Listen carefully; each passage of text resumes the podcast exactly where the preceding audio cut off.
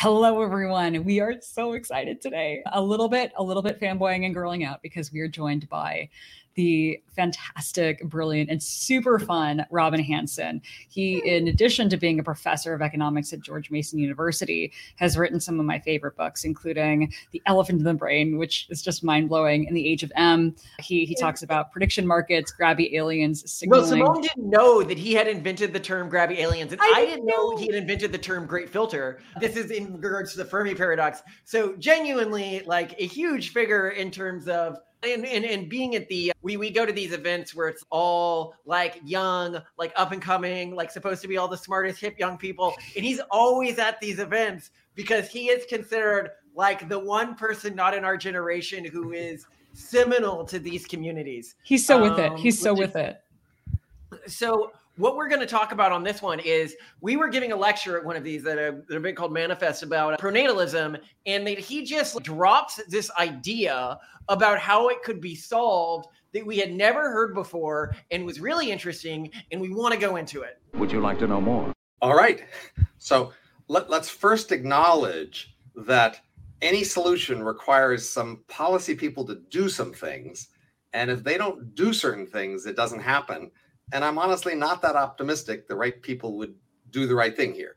And we, we could talk a bit about that. So the fundamental problem is a lot of things in our culture are oriented toward low fertility.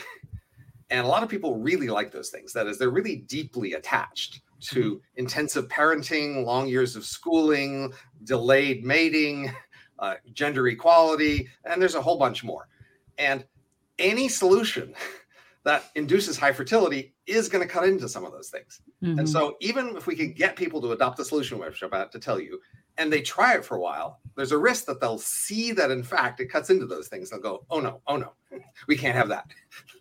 And then they would turn it off because they'd rather have declining population and low fertility than to have some of those things. Mhm. That that I think is a fundamental risk. That is just a fundamental cultural conflict, and a lot of maybe even the majority of elites really prefer the package that leads to declining population, mm. even when they understand that they could do otherwise. But doing otherwise will change some of these key parts of their culture that they're really attached to. So right, right. that's my fundamental warning. But given that, if you're willing to prioritize fertility high enough, i.e., doing what it takes to raise fertility, I think there is, in fact, a simple solution. So, first of all, there's a lot of studies on how incentives to increase fertility and their effects. And so, there are definitely a lot of studies that show small incentives have pretty small effects. And then there's some studies that show modest incentives have modest effects. Mhm. And as an economist, I feel really confident huge incentives that have big effects. There's just no question, right? If you gave people a million dollars per baby, we see there's more going to be babies. a lot of babies. Okay, Yep. that's just going to happen, right? and, and, and businesses would be started around that you know Exactly, right? S- Now, if I say that, then people will say, Who, how could we possibly afford that? Right? Because now you're imagining we're going to have to tax everybody else to pay for this. And that's going to be a huge tax, and Right. we're not going to like it, right? Mhm. So the key observation is that we don't have to pay for it. we Mm. can make investors pay for it.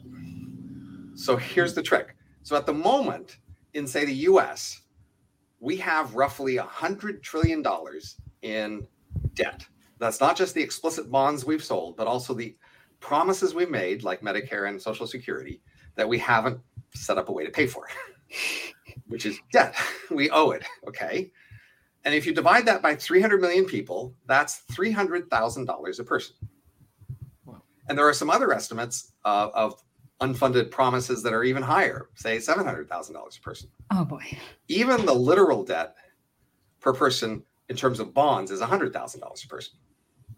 So we're talking somewhere between $100,000, $700,000 a person that's owed at the moment in the US in debt. Okay, so here's the key observation. The way we've decided to pay taxes, it may not be just or right, but it's how we do it. Every time a new baby is born, we saddle them with their fraction of that debt. They're just on the hook to pay one out of 300 million fraction of that debt. That's how we do it. We basically take all citizens alive and we say, you all owe this debt. So every new baby literally owes 100 to 700,000 dollars of debt. And is expected to pay it in terms of bondholders are buying these bonds because they expect them to actually get repaid. So if we go with sort of the bondholder's perspective on debt, then they're expecting every new baby to pay another, say, $300,000 of the debt. And so that means it's worth it up to a $300,000 to create a new baby because they're unhooked to pay that part of the debt. Mm-hmm. So if we paid a parent, say, $200,000 mm-hmm. to make a baby, and then they're going to pay us $300,000 in present value, this, this isn't just future, this is the present value of all that stuff, then we're making a $100,000 profit. Yeah, so so let's talk about this functionally because I think when we talk about it in terms of dividing up the debt, it can sort of confuse people because they're like, well, this is negative value, but it's not exactly negative value because you can buy and sell debt, and this debt might not be paid back as is. So we could almost think of this as you're, and tell me if I'm ex- explaining this wrong, but I'm trying to explain it in simpler terms. When a person has a kid, companies can sort of buy parts of that kid's future earnings. So when that kid is paying taxes, a portion of those taxes might go directly to the government, but then a portion of those taxes would go to paying off this debt, which is owed on this kid. Is right. So you're, you're, jumping ahead. I didn't say how we would hand the money out.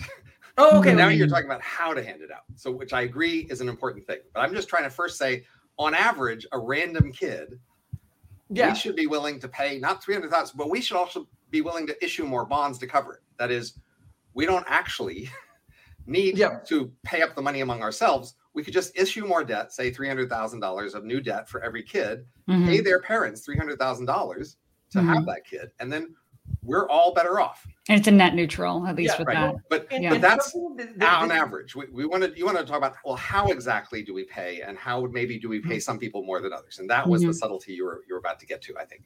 Mm-hmm. Yeah, yeah. So I mean, the really brilliant thing about this, and I've heard some other mechanisms that that try to solve the problem the same way, is one of the big problems with pronatalism is you just say every human life is worth X same amount. Well, that money isn't worth the same amount to all citizens, right. and it is going to be disproportionately of highest utility to the lowest productivity cultural groups in our society because right. they have less money. And so exactly. they will be motivated to have more kids, which leads mm. to That's negative social effects. But right. this accounts for that and gives additional money to groups that regularly and there's many ways these groups could be. It could be cultural groups it could be some sort of factor of where you live it could be where they go to school it could be where the parents went to school but there are going to be correlating factors with families that raise kids who earn lots of money and are productive citizens and they will be rewarded for that but what's really interesting is they're rewarded for it at a narcissistic level. So today i as a parent do not get rewarded in any way by society for doing things for my kids, which are likely to make that kid an active and positive contributor to society. But to him, this would be an active way to earn more money. So suppose like we're Mormons, right? And and our our local Mormon church could be like, oh shit, like this is a good way to earn more money. Like it's a little scam, or like Jehovah's Witnesses or something. Because you know, Jehovah's right. Witnesses, they don't send their kids to college, so they would get almost no money from a system like this because they'd be considered very bad bets. But they could be like, oh shit, like I just found out how we scam the system. What if we make all our kids like really successful and like high contributors? And yeah, continue. So let's walk through the mechanism. So I, am afraid we might be losing our audience here. So first of all, we get you to agree on average, people are valuable. And in fact, the nation would just make a profit on average by paying parents to have more kids. Mm-hmm. And that money could come from investors. So it doesn't have to come out of taxes, at least current taxes. And I can convince you then that the first step hey, we ought to be just paying a lot for kids. But you might say, if we pay the same amount for any kid, we've got this problem. They're going to, you know, dish up the less valuable kids and a lot more of those.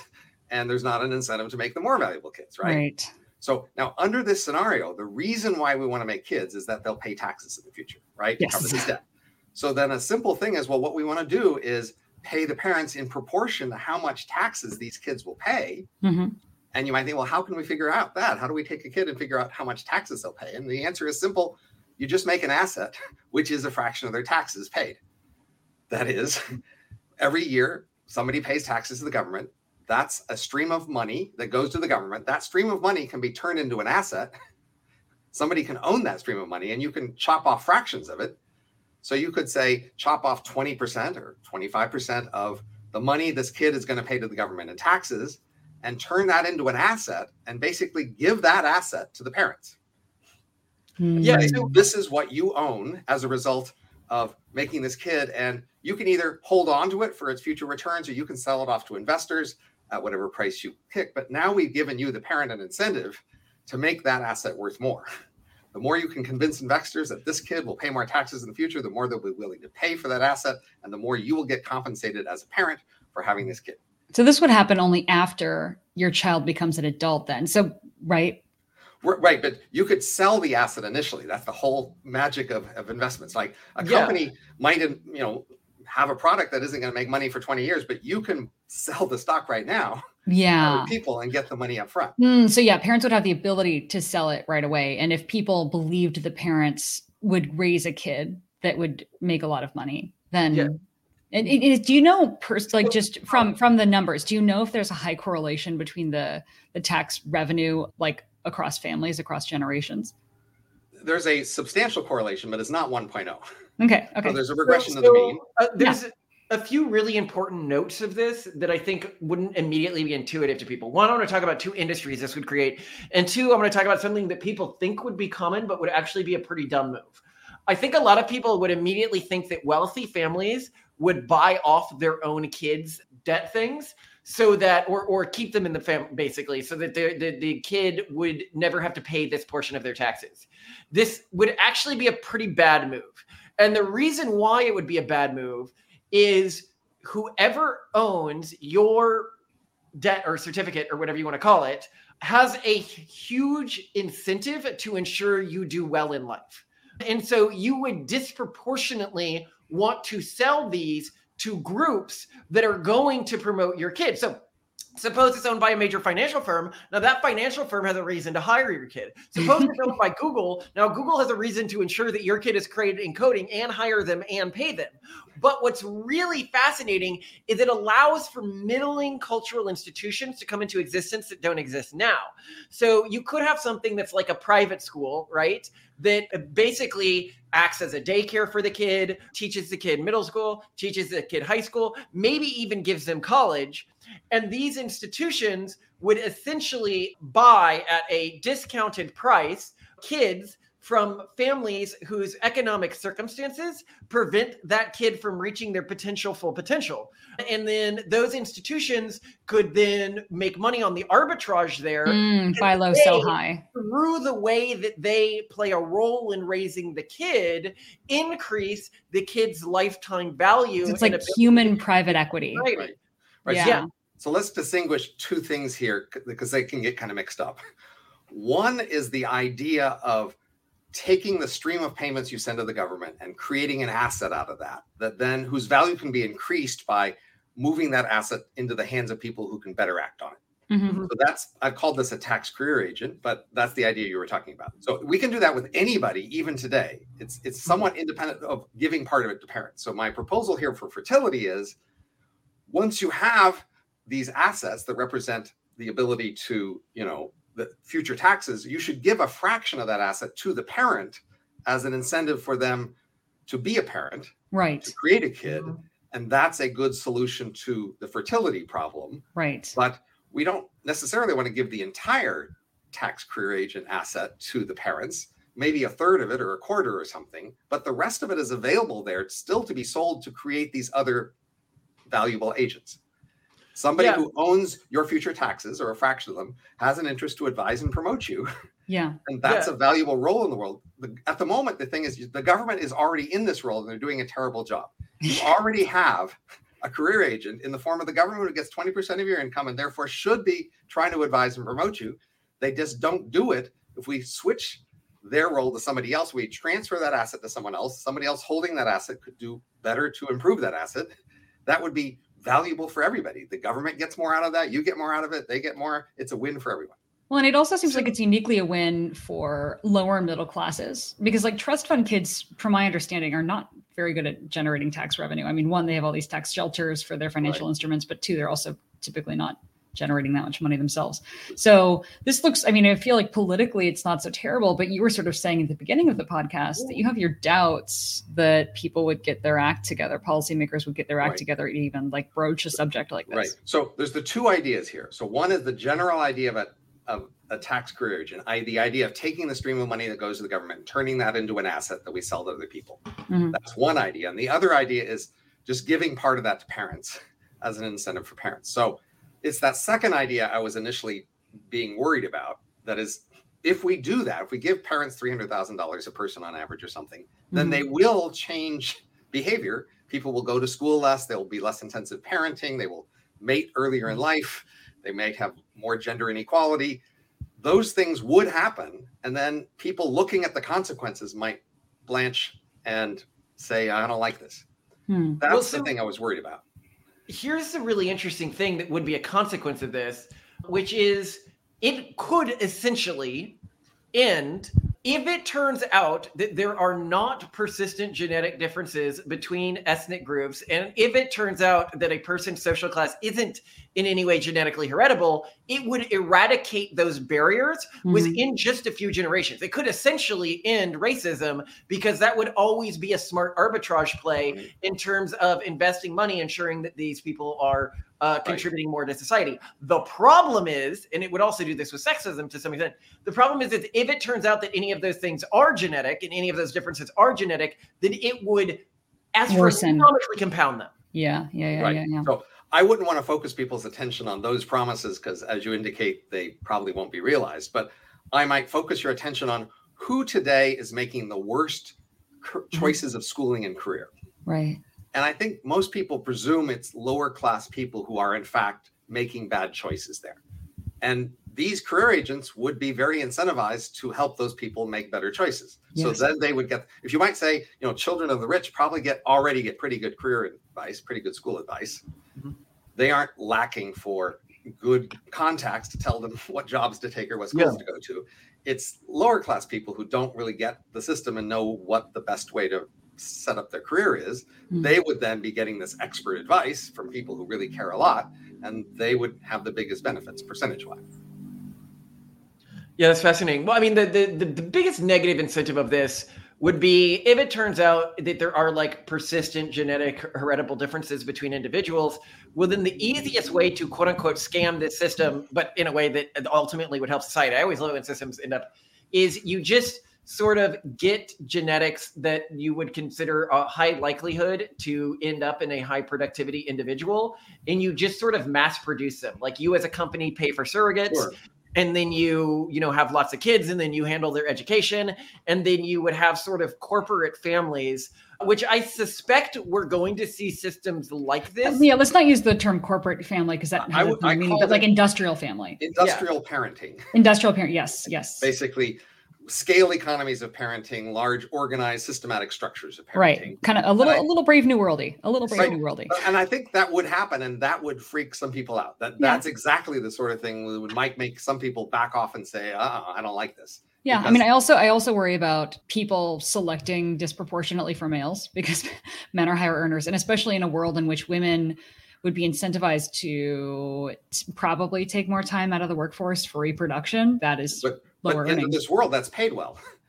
That's yeah. highly compensated. Yeah, but is that is that is that money taxed? I mean, a, a surrogate, I'm sure, would be paid well, but would a mother who chooses to, you know, take time off. Yes, if, if, she was raising successful kids. And keep in mind, in this world, because one of the greatest signs that a kid is going to be a high productivity individual is going to be that the mother's a high productivity individual, hmm. that these women who want to be mothers are actually incentivized oh, to, to work. work. Yeah. Because basically their their their kids will sell for a higher price or their kids tax rep tax revenue will sell for a higher price if they themselves are high earners, correct?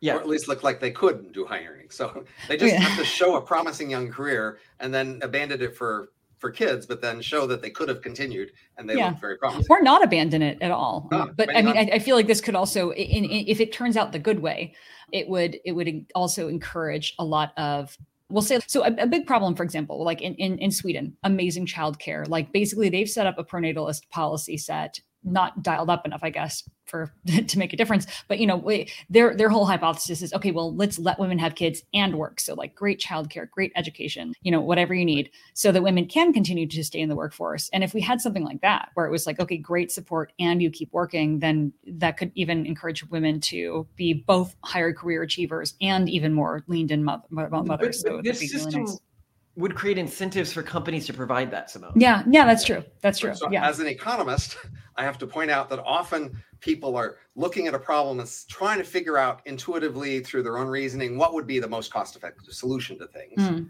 And the economist often says, well, we don't want to take your guess of a most effective solution and make policies that require that. What we want to do is a, just create the incentive to do the best job and let people figure out what does best. So mm. if we hmm. just pay per kid according to their future tax revenue, that lets the system be open for trying all these different things. Maybe the Sweden approach will work better, maybe the Hungarian, maybe the Israeli. We shouldn't presume to know. Yeah. We should just set up the incentive so they can compete. All those different approaches would try to get people to recruit into their thing, and they would set up investors to try their approach, and then they would try it. And 20 years later, they'd see what sort of kids they had. Yeah, yeah makes sense. I think trying to predict phenomenon you're going to see in the system. Another one that I think would be pretty interesting is I suspect that many religious communities would sort of demand the tithing of a portion of a kid's debt to the religious institution, but then they would become more motivated to ensure that the kids were successful, yeah. which would lead to some really interesting behavior patterns for these institutions which I'd be interested to see. That I think I think it would only lead to a lot of net benefit stuff for society if you consider a good society a society where a lot of kids are raised, you know, productive and happy. But it could be a net negative if you consider a good society one that is closer right. to a traditional society.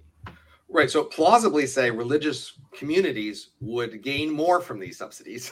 Yeah. They would more eagerly take advantage of them. They'd be more set up to take advantage of them. And then the larger world would see, oh, this is subsidizing religion. And the people who don't yeah. like religion, they go, well, that's bad. We don't like that.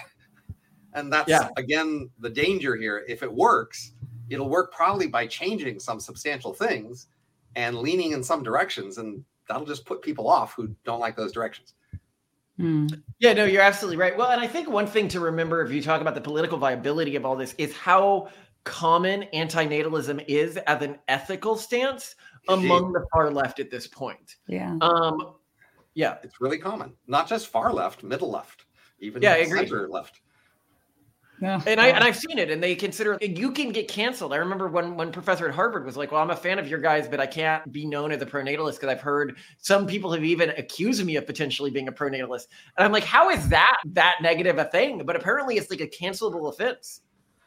I mean, I think people perceive and guess that, in fact, stronger pronatalism policies would change gender equality. That is, it'll induce differences in the genders' life patterns and what they do. And they don't like that. And I think they think advocating for that makes you an evil person. You advocate, no, but gender you know, gender equality depends on pronatalism because if you don't have feminist people having kids and passing on that culture, there will be no feminist. But they mean within their lifetime, Simone. They don't care about future people. And they think of it as a percentage thing. You know, just what percentage of the world is doing different things. The absolute size of the world is not really part of feminism in most people's minds. Hmm. Yeah. Oh, this is fascinating. Do you have any other thoughts about? So, if you were going to implement this, like realistically, well, I mean, we are looking at doing that charter city thing, Simone. We could work this into the way the tax code works. Oh my gosh, yeah, that's a good right. idea. Yeah. Now, no, notice that the reason that this tax, you know, thing works is because we have a lot of debt, say in the United States.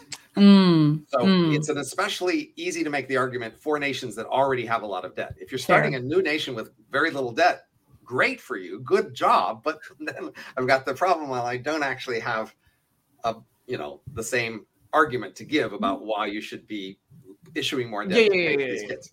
Yeah, good well, point. what we would do is we would just do it to say that a portion of a kid's taxes go to just get split off to go to a private corporation, basically and and the by default parents can buy can can not sell these and keep these and then the kids don't have to worry about it now a lot of people would be freaked out that a parents were trading a part of a kid's future to a company and so you'd want some portion right. of the kids some parents basically all you're doing and i think you really clear essentially I could go and make this agreement with someone in our society today, but because it's so hard for corporations to collect on my income right now, it functionally wouldn't work. There's not good mechanisms for doing this at scale. However, if you used existing tax systems to do it, you could do it at scale, which would allow for these economic patterns to emerge. You don't actually need the debt argument. You just say, okay, half of a person's taxes are basically paid at Right. birth. So actually, a, a few years ago, I said the generic solution to the fertility problem is just to allow parents to endow kids with debt or equity,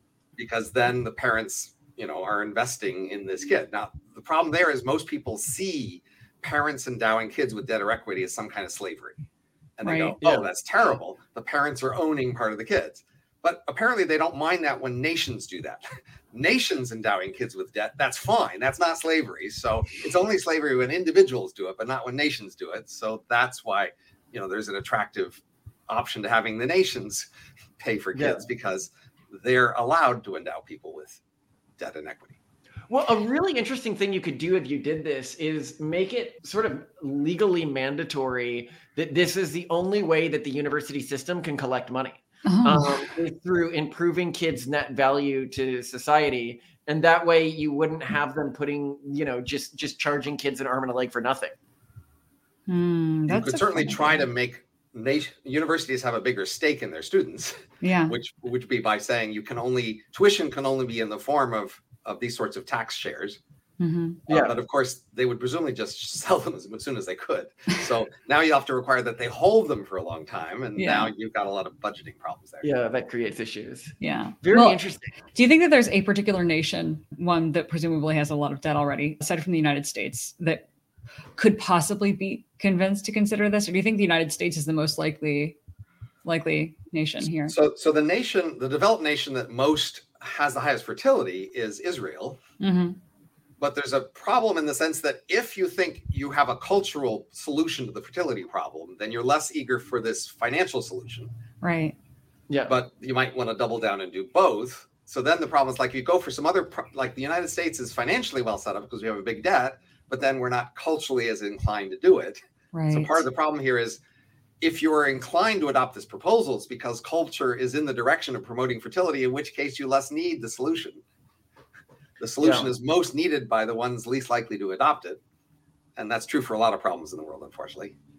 Well, here is a potential answer to that. This could be implemented through a religious organization. So, for example, the Church of Mormon could essentially do this for all of their members, and that the the fractional shares would come from tithing revenue from these individuals, where a portion of the tithe would go to the company or or, or the whoever owns the shares. Now, this would be relevant because the church then would be explicitly motivating people to raise people in a way where they didn't deconvert from the church, which is also in their best interest. Although they don't like to advertise such an explicit motivation. so, so, for example, you know, the most successful group like this in the US is the Amish. Yeah. They are very successful, a 93% retention rate, and they are doubling every 20 years. And so they have a maintaining a high fertility and a high retention rate. But I think they go out of their way to kick teenagers out and say, go see the world, and to say, look, it really is your choice. We're not pressuring you to come back. And that's part of the reason why kids might come back and be persuaded. It, it, they, mm-hmm. they might look worse if they said, "Look, sure, you can go, but look, we've got all this debt tied into you and we'll lose money to leave. That might not sell so well, right? Yeah. Yeah. Yeah. Fascinating. Fascinating. Yeah, this is Well, still the the what bothers me most about financial incentives on the pronatalist front is that there are a lot of people out there who are just like, no, no, no, we need more money, give parents more money. No one has an answer. And what I love about this is you're like, nope, here's exactly how it can be done. This is why it would be done. This is why it's practical. And let- it's worth repeating then. Yeah. Yes, we're going to give a lot of assets to each parent. It's going to be worth, say, on average, $300,000 or more, but we're going to give it in the form of an asset that represents future tax revenue first, so that it's not just giving everybody the same amount of money. And secondly, we're going to pay for that by issuing more debt. Yes. because in fact the investors will say yeah you can cover that so say if you have a house if you just are spending more than you earn and want to take out a loan in your house investors should go well i need to make sure you can cover that with the house because you, you know you might not be able to pay if you build an addition to the house and you want to take out a loan for that, investors will go, "Oh yeah, sure. I'm happy to back your bigger loan on the house if you have a bigger house because you're going to be able to pay that back." So that's what we're talking about here. When you have Mhm. another kid, you're adding on to the house, you're making it a bigger, more valuable thing, and it's perfectly reasonable to have a bigger debt on it. Yeah. So this talk has been fantastic. I've really enjoyed it. We're, we'd love to have you back on. And thank you so much for your time. I, I, I love this solution because I, I do think it's one of the few financial solutions that I think is very realistic and viable, just very difficult to get past at the level of a nation state until they begin Wow. to panic. Keep in But mind, actually, like keep in mind, might one, they are going to panic, and two, all of the antinatalists are going to die and not have kids. Mm-hmm. So maybe the future. Eventually, yeah, you know, give it time, give it time. All right. Thank you so, So much. this is we're ending we're ending Simone Yes. ending the episode. So we're gonna do the next episode. I'm gonna go use the restroom, go get a beer. I'll be right back and get ready to you didn't introduce say we for we're the next drinking episode. beers. I, I would have brought a beer. This is this is our this is our happy hour. This is our Okay. yeah. We we like basically live on UK time, so it's like eating first. Malcolm gets up every day to start working at two thirty a.m. So Wow. yeah, he where, where- where do you physically live? In California? We're we're on East Coast. We're we're like Okay. right by New York. Okay. But yeah, Malcolm just likes working when no one else is conscious. So you don't get interrupted that way. it's really nice. Not gonna lie. Yeah. And then Uh, later on, when you have meetings in the day, you can be kind of tired, but people don't care that much if you're tired in a meeting. yeah. No, they don't notice. They don't notice at all. So it's totally fine. Yeah. I I I, still really love this. I think that there's there's a way in our lifetime to get people seriously talking about this. There will be some serious panics about it. My, I guess what I worry about is that politicians are never really incentivized to look at So- anything beyond their term. So, you know, if you're interested in what projects could be done, it would be possible to fund a trial of the tax career agent trial concept. So what you just do is take a bunch of people and you'd make tax agents for them by creating an asset that pays as much as they'll pay in taxes, but it doesn't come from the government. So you don't have to get the government involved in a trial. right. You just create a trial where you say, basically, when we give people these tax career agents, does that help? We just do a trial of seeing whether those people with this agent who gives them advice and promotion, whether they actually make more money. Yeah. Yeah. you yeah, could yeah, do a trial of that, and I've done some blog posts on roughly how much that would cost, but there's some clever ways to make it cheaper. But still, that would seem a kind of thing that would then launch the idea of selling tax assets as, Yeah. as a thing A by showing that in fact there's value there. I like That's that. somewhat Okay. separate of the fertility part. Yeah, but it would still. I mean, that you know, if we can make that small case, then we can make a bigger case that can actually affect the numbers. So that would be huge.